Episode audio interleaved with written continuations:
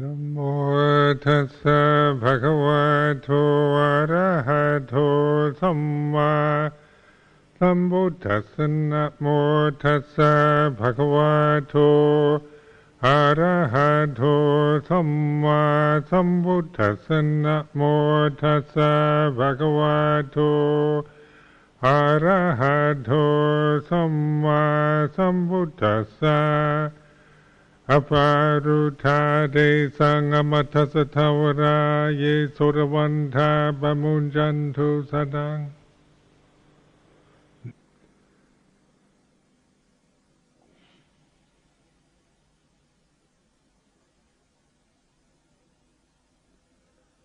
So this is the observance night and uh, half moon waning, waning moon, and tomorrow's the equinox, autumn, and uh, the year, last quarter of the year, 2000 will be it'll be history, like 1999 is now history, memory.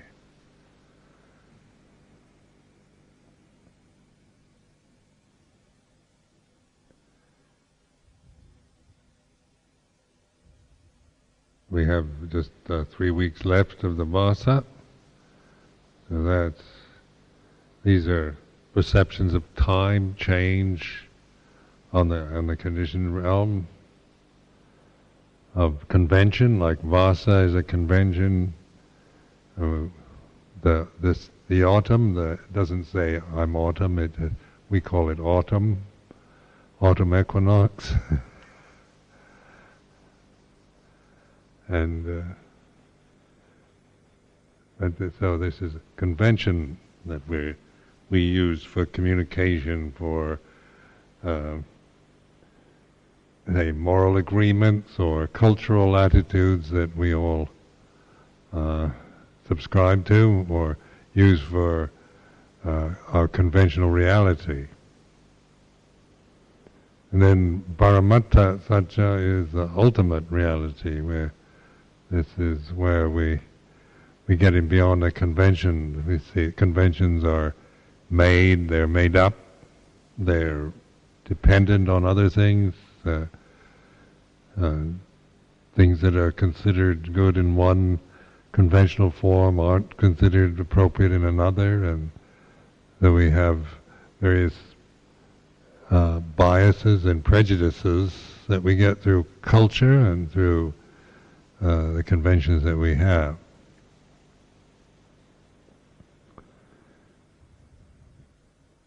So just in, in living in Europe, isn't it? We have just the, the old biases of of what Fra- French are like and Germans and Italians and so forth. We have, you know, cultural attitudes, that way of perceiving these things.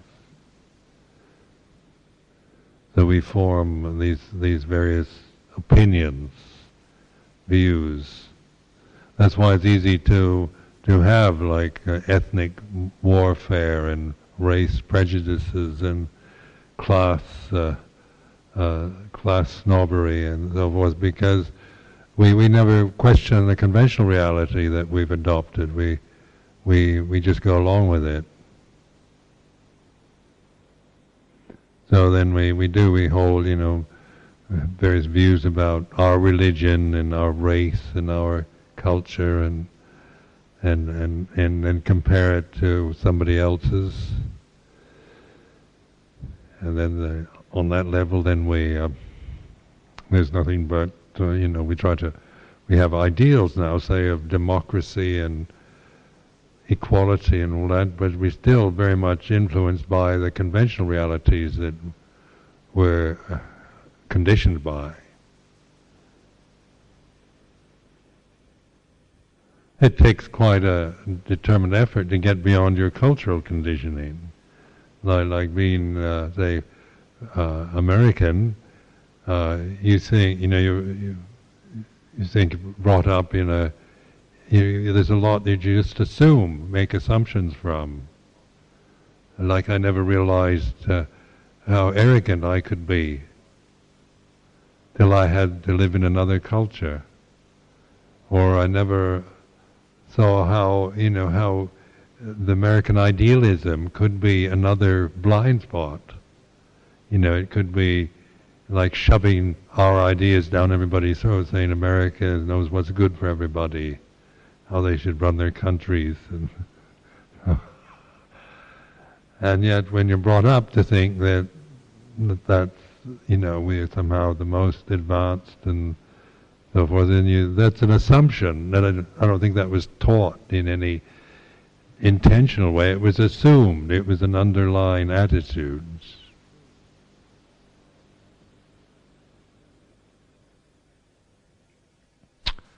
So, the, but when you to get beyond these, uh, these, these assumptions, things we pick up, and and if we don't even know that we're that we that we have these attachments, still they're reflected in some way. These these uh, biases. So that's why living in different cultures, isn't it, helps. For one thing, you know, you you find uh, like going to live in Thailand helped me to see a lot of these things because the culture was so different. And then the the whole attitude was in living in a Buddhist monastery, so the uh, the emphasis was on reflection, mindfulness, and wisdom. So I, I just wasn't becoming a kind of uh, ersatz Thai, or uh, you know, just uh, going native, as they say but it was it was learning to see what you know the the uh, subtleties of attitude and assumption uh, that that one uh, is conditioned by that may not be all that easily seen until you find yourself suffering about something.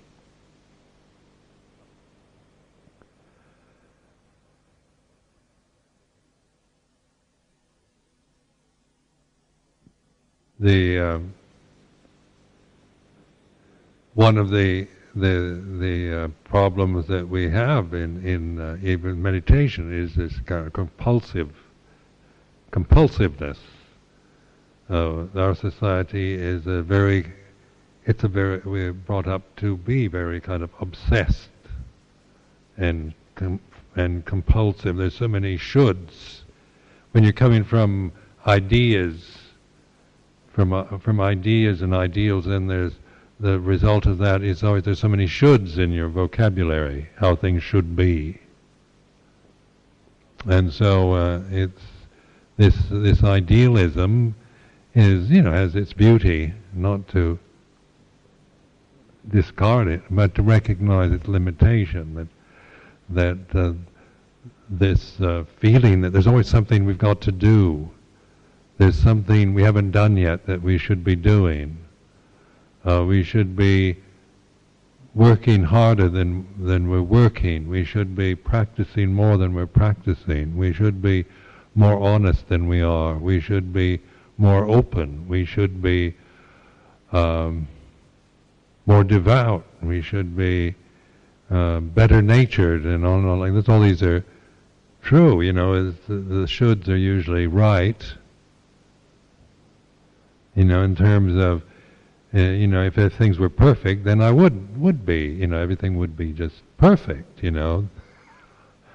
I'd be an ideal, and life, society would be ideal. Amaravati would fit the ideal. We'd all be perfect. And so then you could, then there's nothing more you should do because you've already reached the top.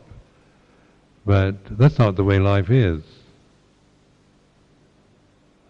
an idea is something we create, isn't it? It's it's like you take your ideas from the best or what's the most kind of beautiful or perfect or fair or just.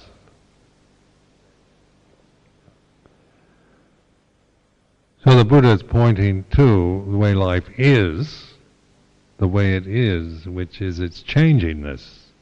It doesn't stick at the best, doesn't it? You can't you can't hold anything. And as best just contemplating uh, flowers, for example, you know, like roses. You get sometimes you get perfect rose. I mean, it's just at its peak. You know, it's just absolutely perfect in its form, its color, its fragrance. But you can't keep it that way. You know, it, it lasts that way very briefly, and suddenly it all starts going the other way. And then you just want to get rid of it, throw it out and get another one.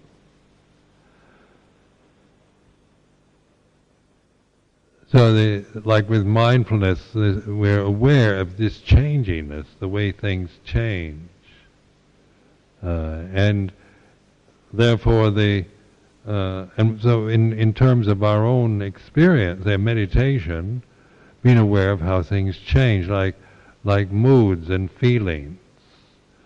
Uh, just the when we when we think of how things should be, then then we get back into ideas again and then compare ourselves to to maybe ideas that we have.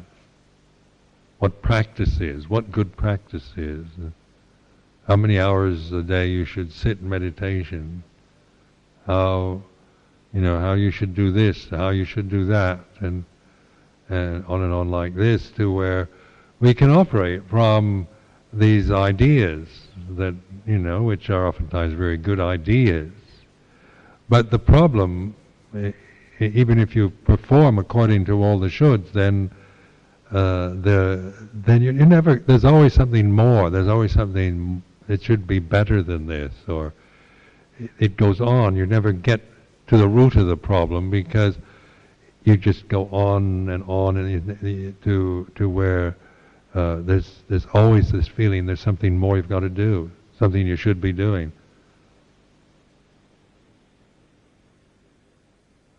And when we reach the end of this, then we give up sometimes. You think, I just had enough of this. To hell with it. I'm just going to enjoy life. You know, just going to disrobe and just go out and have a good time and eat, drink, make merry till I die. Is because uh, one can only be driven so far, and then then it just uh, you're you're you can't sustain it. You know, it doesn't work anymore.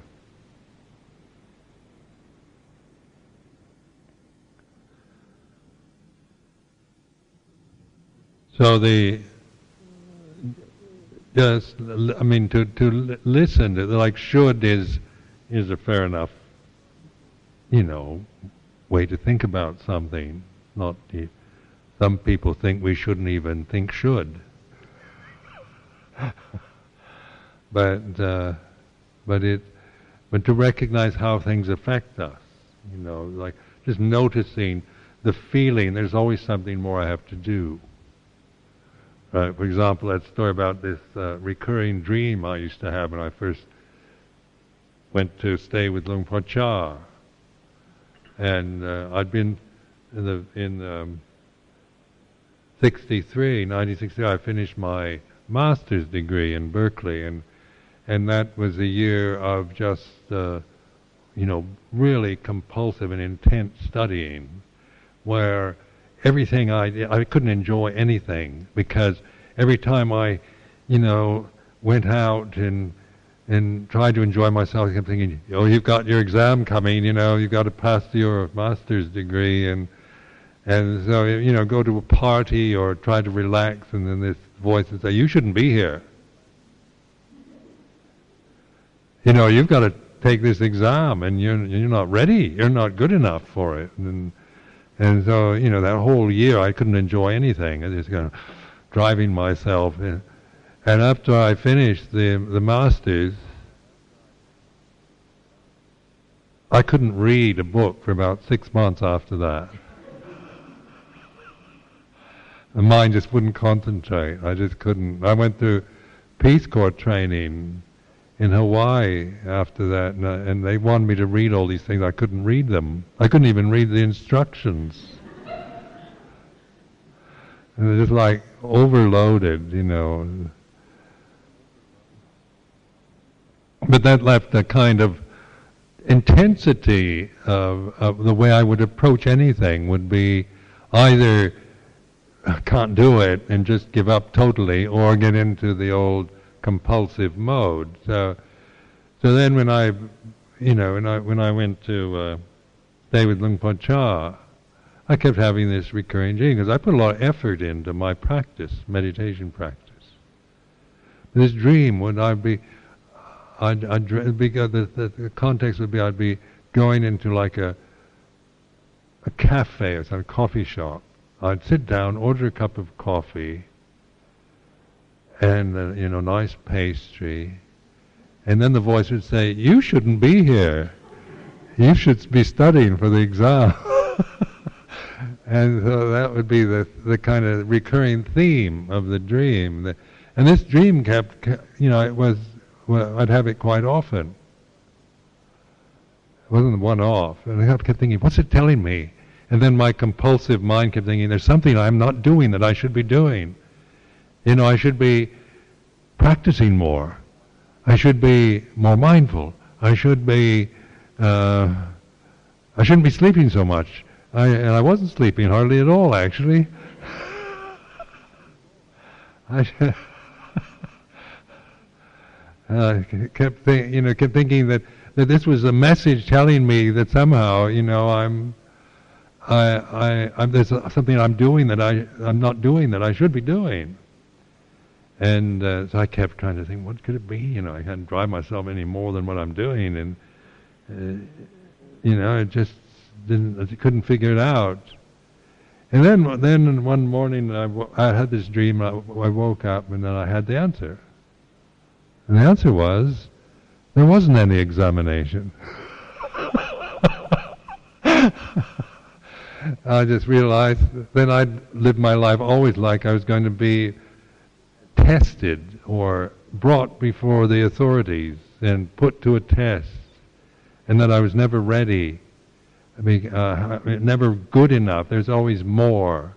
I could study more. I could read more. I could do things more. I shouldn't uh, be lazy, and I shouldn't enjoy life because it, this is this is wasting my time uh, because the exam's coming and I'm not ready for it. and it was a whole kind of uh, emotional conditioning that I'd acquired because uh, the the uh, school systems in the states are very competitive. You start when you're five years old, and you just keep going. So once I had saw that this was the the, the you know I re, uh, that had that insight that there wasn't any, that I just thought there was, and I had always lived my life, most of my life, in this attitude that that of that there was going to be a big test that I wasn't prepared for, and maybe it was also from my uh, religious background, where you've got you, you know you're going to be tested when you die. You go to the gates, and then whether they let you in or not you know, uh, whether you've been good enough to go to heaven or or you have to go down to hell. You know, so there's there's always this sense of this you've you've got to do something. There's, you're not good enough. You're imper- I'm imperfect. I'm I have too many faults. I've got to get rid of them. I've got to become something that I'm not. I shouldn't. The way I am is not good enough. And uh, and so that this this driven quality, bringing it into monastic life, you know, I I could you know I could do it for a while, but then I realized that if I was going to be a monk, I didn't want to have to live. You know, that wasn't the purpose of the life, and and it wasn't meant to be that way. It was just how I, you know, I was just interpreting monasticism in my with the, with this compulsive uh, problem. So I stopped having the dream once I got the answer to the to the riddle.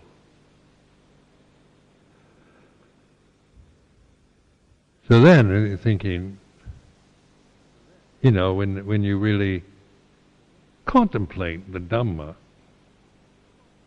and like this morning I was talking about the three first three fetters, like Sakkaya Ditthi, the personality view. We we acquire this when we're born. We're not born with the personality view, isn't it? It's something we acquire.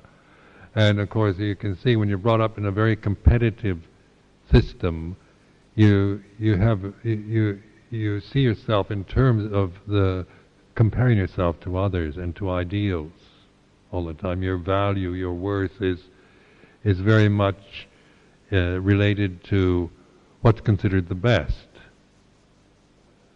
and who's the best. And so if you're not, if you don't fit into the best category, then you sometimes see yourself in terms of you know, not being good enough.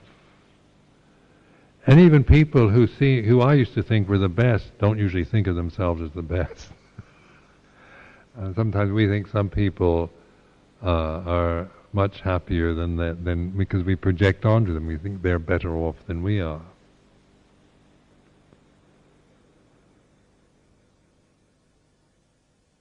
But when the Buddha emphasized mindfulness as the way, then this is pointing to the way things are rather than to the best. So in, when they used to read these uh, in the morning in Wat Pah Pong, they'd have reading, uh, and uh, they, they'd read these excerpts from sutras about you know what a bhikkhu should be and and, and they were all according to the ideals of what a good bhikkhu is. And uh, so, you know, this was how to interpret this because they were wanting to be the feeling of having to live up to such high standards. Uh, also was a feeling of, you know, can, can I, you know, just can I really do all that? You know, is it one can just feel so kind of uh, discouraged or despairing because uh, you're looking at it in terms of ideals. But then the teaching of the Buddha isn't isn't based on ideals, but on Dhamma, the way things are. I mean, like in Vipassana, you, you're really, uh, you know, tuning in to to impermanence, to transiency, to anicca. which is it's it's not a matter of how things should be; it's the way they are. All conditioned phenomena is impermanent.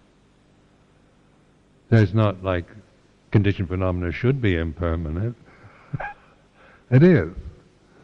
So it's opening to impermanence, and it's not not trying to to uh, to project this idea onto life, but it's a different using your intuitive mind, isn't it? You open, you watch, you listen, you pay attention. And you, then you're aware of the changingness. And you're aware of even your own compulsive attitudes, like being aware of this compulsive feeling. There's something I got to do, got to do it.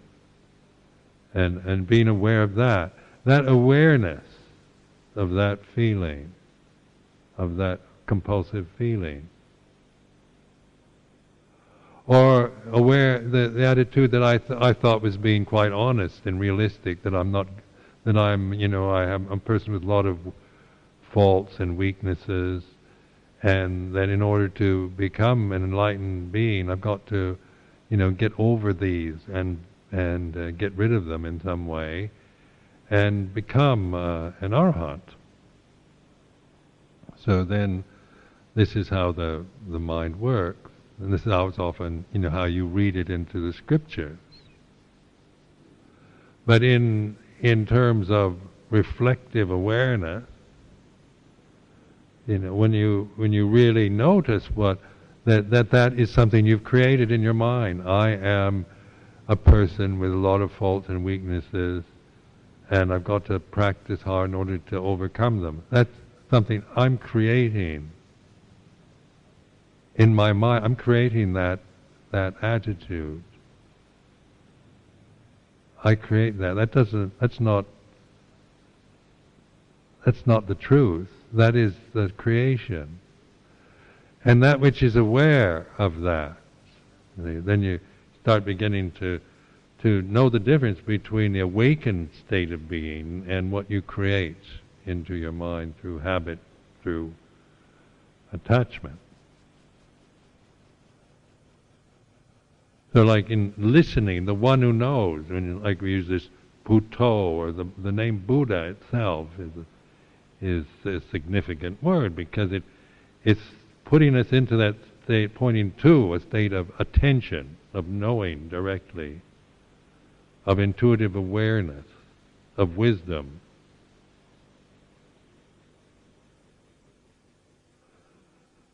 So there's no person. You not say you know, if you start thinking I'm Buddha, then that's um, you know that's coming from personality again, identity, and thinking, thinking I'm I am the Buddha, and that's another. Uh, that doesn't work. But uh, we call refuge in Buddha or Buddham Saranam Gacchami. It gives us a that's a kind of convention too, but it points to a reality uh, that we can begin to trust in, which is awareness. Because the Buddha is the Buddho, the one who knows, that which knows, which is awake and aware.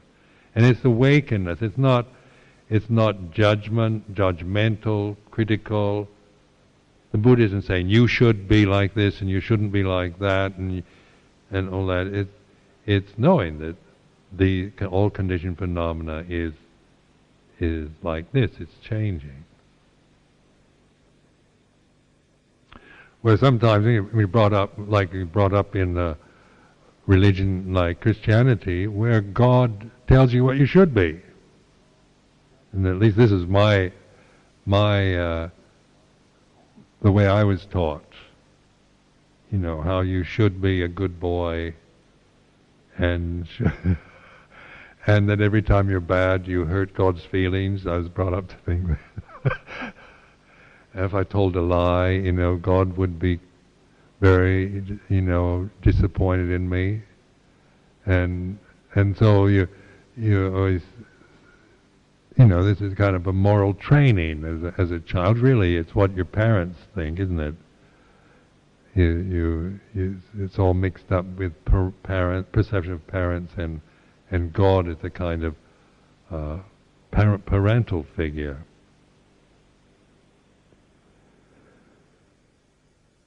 So awakeness then isn't is is uh, is learning to listen and to trust in in just the most simple state of being. It's not like jhana or or uh, absorption in anything. It's it's pure attention, and so it is pure. It's uh, so if you trust in in this purity, then there are no faults in purity, is there? It's perfect. There's no if if it's pure, there's no impurities. So this is where to trust in this in this attentiveness to the present. Because once you once you try to find it, it's pure. You know, you try. Is there any? Then you start going into doubt. You know, so don't don't trust it rather than think about it. Just in the imminent act of being awake, attentive in this moment. So in this when I do this, then my mind relaxes into this. I hear the sound of silence, and then there's, there's no self. There's purity. There's no self.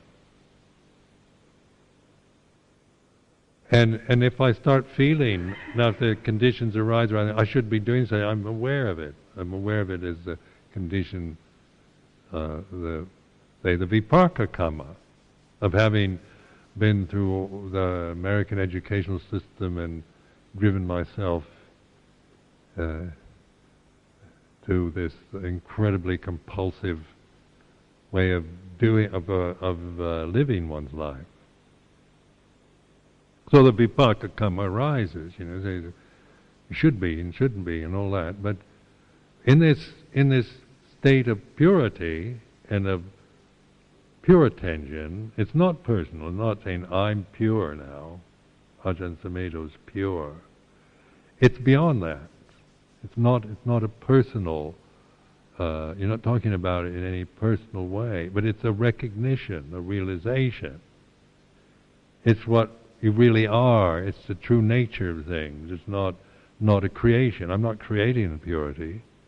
I'm not kind of creating an ideal of it and, and then deluding myself with it. But this is where it is trusting, because because your your personal personality view is not going to trust it. Your personality is going to come and say, hmm, "Nothing pure about you. You you you know you just had some dirty thoughts and and you were you know really looking uh, pretty uh, you know really uh, uh, feeling pretty upset and angry about something somebody said to you the other day, and, what kind of you can you're certainly full of impurities. You know, you're not. After all these years, you're still filled with impurities. And this is the old uh, uh, t- inner tyrant. This is the the uh, personality view. Personality view is the is the tyrant, is the is the victim, is the victimizer. It's poor me, I'm so impure, and it's the, the accuser, you are not good enough, you're impure. It's both. so it's, uh, you can't trust it. Don't take don't take refuge in being a victim or or in being a victimizer. That you can trust in in this this awakened awareness.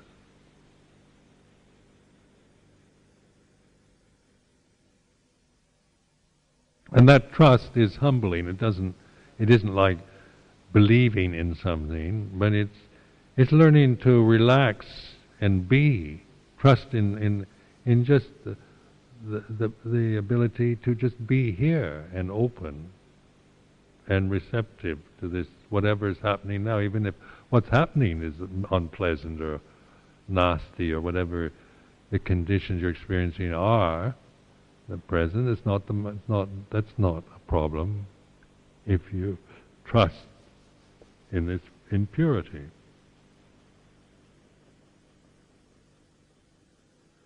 Like trying to like with with the vinaya, for example, the the idea of trying to keep the vinaya pure and and because the the whole personality view attaches to even the vinaya.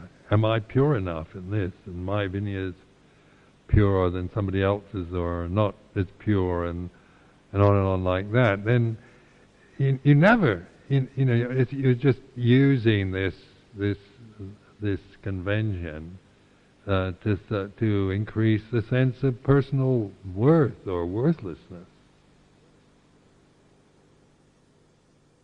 So if you think you're more pure than the rest, that's arrogant, holier than thou. And then if you think you're always impure, then, then you know you're going to get feel hopeless. You know, you feel can't do it. Better to go and go and get drunk or something. At least forget about it for a while. Relax and have a good time. always than than beating yourself up by your ideals of not being pure enough,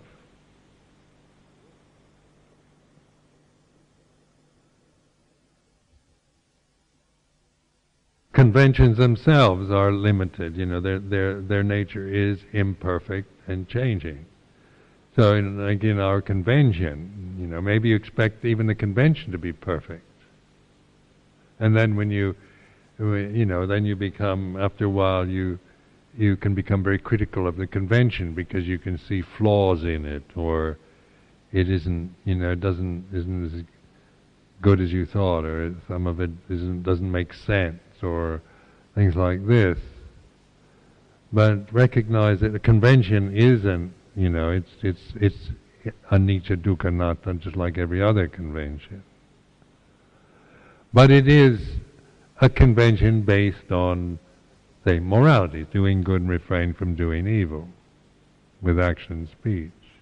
So it's an agreed way of living where we agree to to take responsibility for how we live in this planet, on this society. The convention we have, like Theravada Buddhism, is, you know, you can find many things you may not like or or find all that uh, agreeable to you, but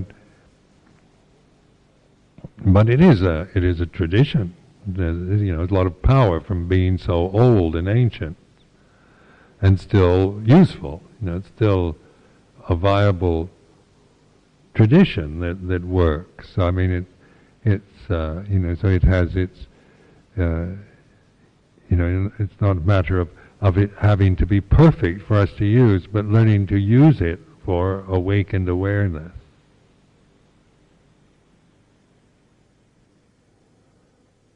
Then we get into the old Buddhist context, like the Mahayana, and then Vajrayana, and then you, and the Hinayana, and then you think we're we're considered Hinayana, lesser vehicle. And we think that means it's probably not as good. Mahayana is better. Logic, isn't it? Lesser vehicle, uh, and greater vehicle, then the Vajrayana, and that's the absolute, the best. You can't get better than Vajra, according to the Tibetans. That's the highest vehicle. So that then we we start thinking in terms of good, better, best. And these are, but all of these are conventions. You know, whether it, you call it Mahayana, Hinayana, Vajrayana. They're conventions. They're limited. They're, they you know, they're, they're imperfect. They're functional. They're, you know, to use them because they, for mindfulness rather than for some kind of uh, attachment or, or position that one takes on anything. So they can be very divisive if we attach to Theravada and then we start looking down on every other form of Buddhism. And then we think they're Mahayana or they're not they're not the pure. They're not the original. They're higher or greater but not original. And we we can get arrogant because we've we've got our own way of justifying our convention. But this is all just playing with words, isn't it? When you look right at what's going on, it, you're just creating Mahayana, Hinayana, Vajrayana in your mind. Because the no, the, the refuge is in Buddha, not in these yanas, and these, and, and the Buddha it knows that every thought, anything is is is uh, you know in, in changing and non-self. So trust in that, in the simplicity of that, rather than because if you don't, then you're going to it is going to arouse your old compulsive habits of thinking, I've got to do more, I've got to develop this, I've got to become a bodhisattva, I've got to get the higher practice going, I've got to and, and on and on like that. And so it just the the whole when we when you're caught in that conventional realm and that's all you know, then you then you're easily intimidated and blinded by all the dazzling kind of positions and attitudes and ideas that people can throw at you. So this is where trusting in awareness, and then you, not a matter of having the best, but of of of, of feeling that maybe you've got you should have the something better than what you have. That's a creation of your mind, isn't it? When you establish, like in terms of uh, what is uh, adequate, like in like for monasticism, Buddhist monasticism, it's not based on on having the best, but on what adequate are the four requisites adequate. You don't have to be the best. You don't have to have the best food and the best robes and all that. Uh, but adequate good enough? Can it can is it survival? Is there any problem in, pla- in you know, having a place to stay or medicine for sickness that? Doesn't have to be at the the very best, but it's in fact the the standard is oftentimes established at the lowest point. You know, like rag robes rather than than uh, silk robes.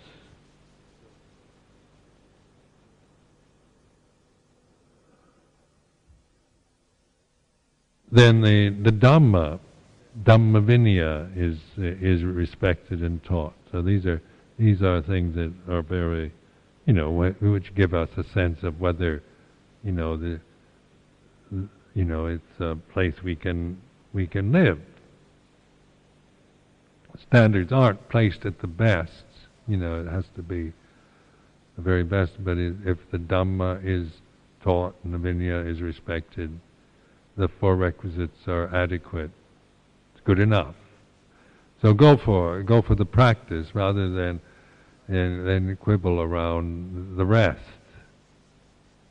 Now whether you like the teacher or not, or whether you you know, it's better to, to use the the the awareness to develop awareness rather than to to go along with one's uh, feelings of criticism or doubts and problems uh, in the with dealing with the people and the place you're in.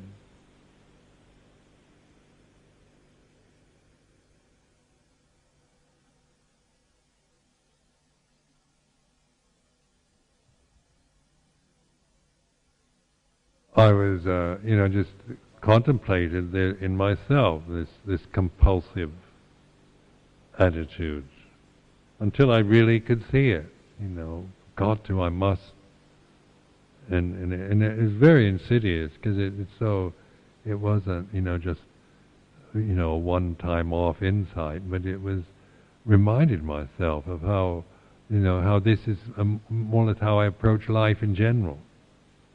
Full of shoulds and feelings I've got. There's something I've got to do. I should be doing something, or I shouldn't and just noticing, listening to this, and learning to relax and trust in the refuge, which is very humbling because it doesn't seem like anything. It's not like, you know, it doesn't, it seems like it's not worth anything. And it doesn't seem like anything much. So you just say, just attention in the present. So what?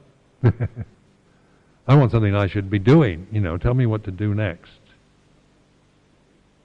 How many hours should I be sitting? How many hours should I be walking? And, and what should I be developing? Should I do more metta and and more like this because we want something to do and we feel very ill at ease when there's nothing to do, nowhere to go. So in uh, like in monastic life, we do offer structure, and then you have conventions and structures. You have a, you know, morning puja, evening puja, and then you've got fortnightly recitations and so forth. So you have a, a form, conventional form to use is you know to to do something. And then uh, chanting and and uh, pindapata and all these things are are you know some part of a of a tradition. So it gives, uh, and, but from these these this this this uh, structure, it's to it's to help us to observe, like sila for behavior, and uh, the structure for for uh, a community. Or say when people go on the self retreat, then they they kind of let go of the structure. Then they're thro- thrown onto their own. You know, and how what happens when you're thrown left on your own? You know, nobody knows what you're doing. So you don't have to kind of look around, see if senior monks looking at you and on and on like that. You know, you, you're left to your own devices, so you could sleep all day, or you could, you know, read novels, or or go for long walks, and or you could, you know, really practice hard, and uh, or you know, you, there's all different range of of possibilities that's left up to you, and to notice that feeling of of uh, you know when the when the structure is removed, what what happens?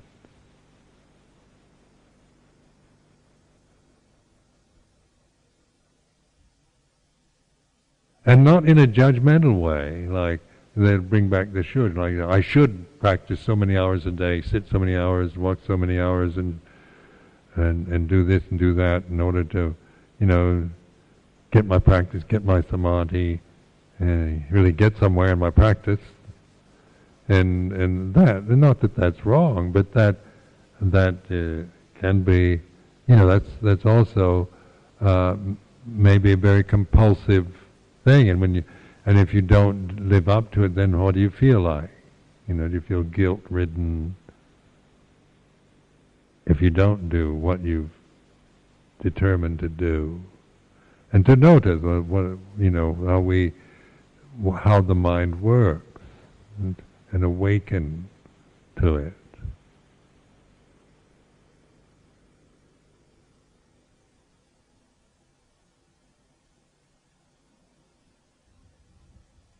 It's easy if you know if everybody, if you have a, a strong leader that says, "Now you do this, you do that, you, everybody come, and everybody leave, and everybody you know, march in step and and so forth. And this this uh, is good training also.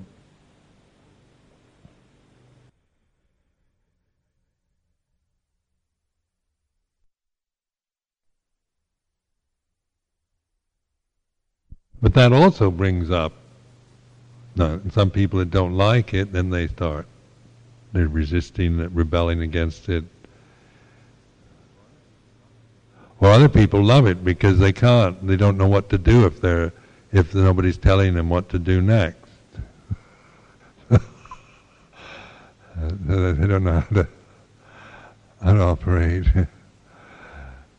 like the security of everything controlled and and everything held together by a strong leader.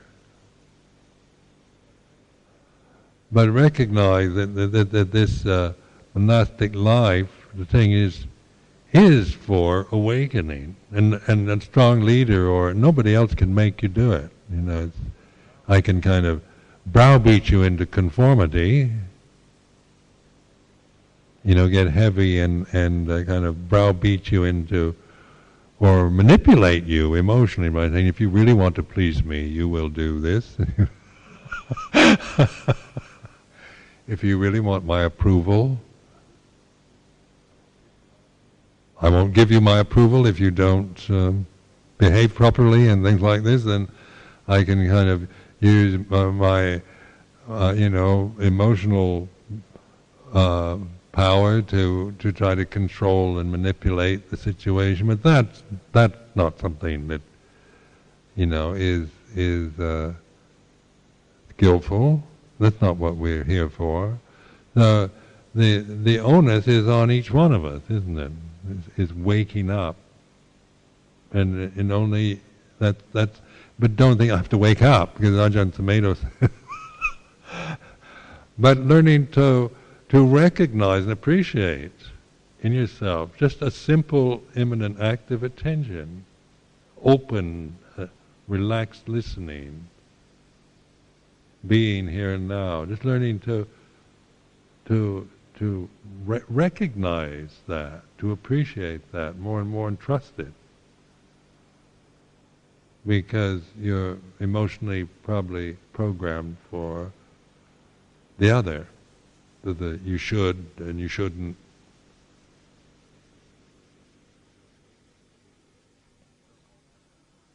So wanting to to give, uh, you know, an occasion a, a situation, uh, opportunity, encouragement.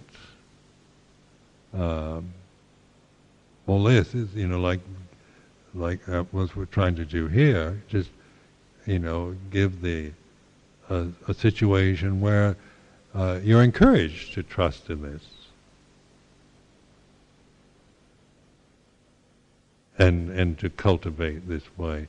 When we say cultivate, then that, that's, that's not like having to do anything, it's learning more to relax and trust in being. The flow of life.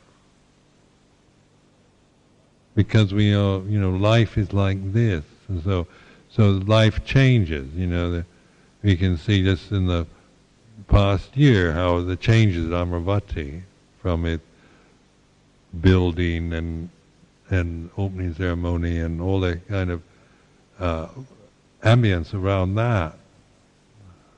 And now it's it's that that period's over. It's changed. Different like this. I remember, you know, just in in with Wat Pong, just uh, feeling when I first went there, it was it was such a kind of esprit de corps, you know.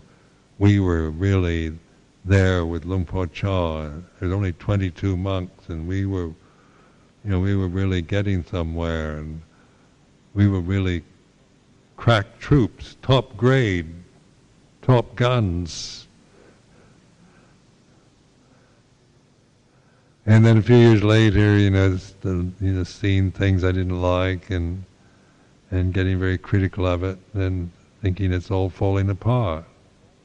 And then I saw it fall apart with Luang Por Chah when he had his stroke. And I remember going to a few years after he had his stroke, going to Wat Pah Pong, and in Wat Pah Pong they had the inner monastery where the monks lived. Then they they had an outer part where they had a special kind of kuti set up for Luang Por Chah, which allowed for nursing care and all kinds of things. And then they had an outer sala where people come. So you go to the outer sala, and nobody was nobody wanted to come to the monastery. They all they came to see was Luang Por Chah, who was ill and couldn't talk or do anything. All the emphasis was in the his kuti, and and then no monks wanted to live there, and and uh, and I remember going in. There were only three monks one time in the huge monastery. Ajahn Liam and two others. And the place was looking pretty shabby, and it was usually spick and span and uh, and clean, and it, you know the, the standards of order were very high there, sweeping the paths and and repairing everything. And then then you go and it's like a ghost town, you know, just the kutis, the empty kutis that are, that uh, need repairing and are dirty and dusty, and the paths not swept and so forth. I remember some Bangkok people coming to me and saying, "Oh, it's, it's, uh, it's no good anymore. Ajahn Liam can't teach. He's no," and they complain. They say, "We want you to come back and be the abbot." They're thinking I should go back and uh, and take over. But they they wanted, you know, they the people were just you know, real, you know, it had changed in a way that they they just felt uh, it shouldn't be like that.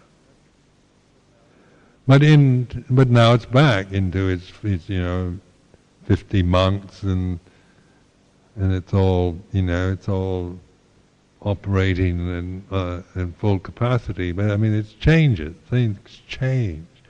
Now are we open to change? We're not demanding that it change in any way that we want it, or or that when it's at its peak that we can can keep it uh, at that peak. It, it's impossible. So that, and even in yourself, you know, you to be aware when you're at your best, when you're at your worst, when you're you're feeling really good and inspired and love the life, when you when you're feeling down and despairing, lonely and depressed and disheartened, these are the, this awareness is your refuge, aware of the changingness of feeling, of attitude, of, of mood, you know, of material change, of emotional change. Then stay with that, because the refuge is indestructible. You know, it's it's not something that changes. It, uh, it's it's something you can. It's a refuge you can trust in. But that refuge is not something you create. It's not a creation. It's not an ideal. It's it's very practical and very simple, but it, uh, but easily overlooked or not noticed. So when when you're mindful, you're beginning to notice. It's like this. Like when I remind myself this is this is this is pure, this moment.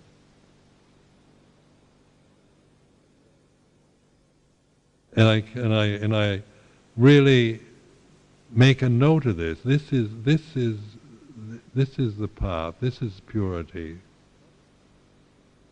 Not not not a, anything I'm creating, but this this this this state of attention, of, of relaxed, not attention like a tung, but it's more like, more like relaxed attention.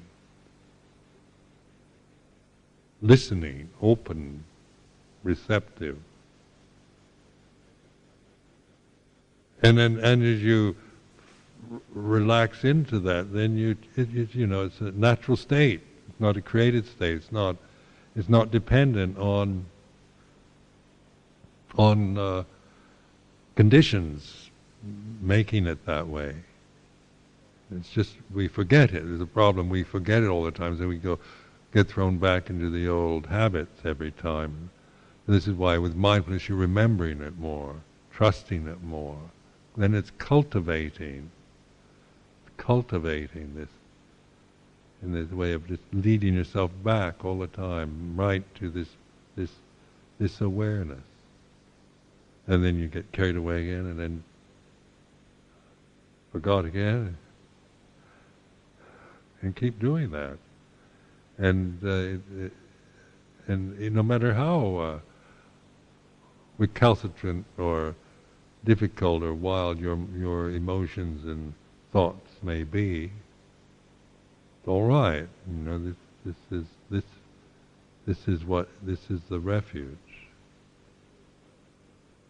And to apply that to everything, you know, like like uh, being personally wounded, like like when somebody says something very hurtful. Have a question, what is it that gets hurt?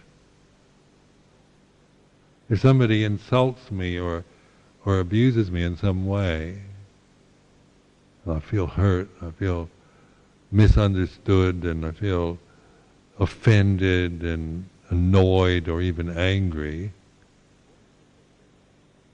What is it that gets angry and annoyed and gets offended, you know?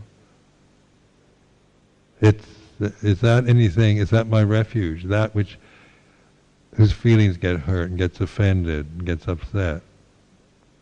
if I'm in this refuge, the refuge never gets upset by anything. You can call it anything you want. but as a person, then I can be easily upset. As a person, you can upset me very easily. so I mean, because the personality, the sakkayaditthi is like that, you know, based on you know, me is worthwhile or worthy of being, uh, you know, appreciated or not appreciated and being understood properly or misunderstood or, or respected or I'm not respected enough or, you know, all this kind of thing. I'm just, uh, then my personality is, uh, you go, oh, I'm, I'm just, you know, wide open to be hurt, to be offended, to be upset by anything. But that's not my ref- my personality is not my refuge. It's not what I would advise as being a refuge. because it, if your personality is anything like mine, it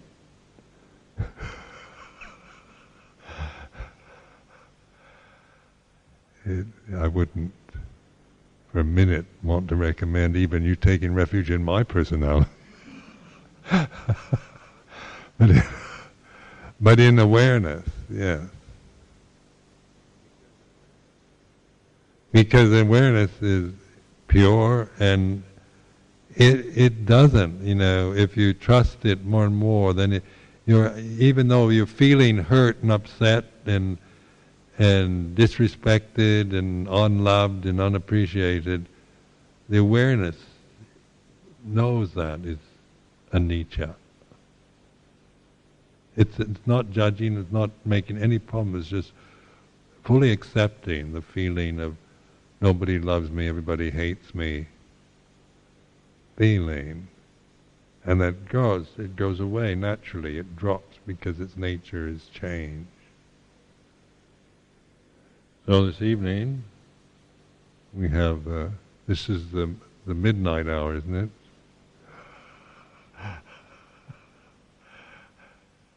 So everybody's invited to join in the observance.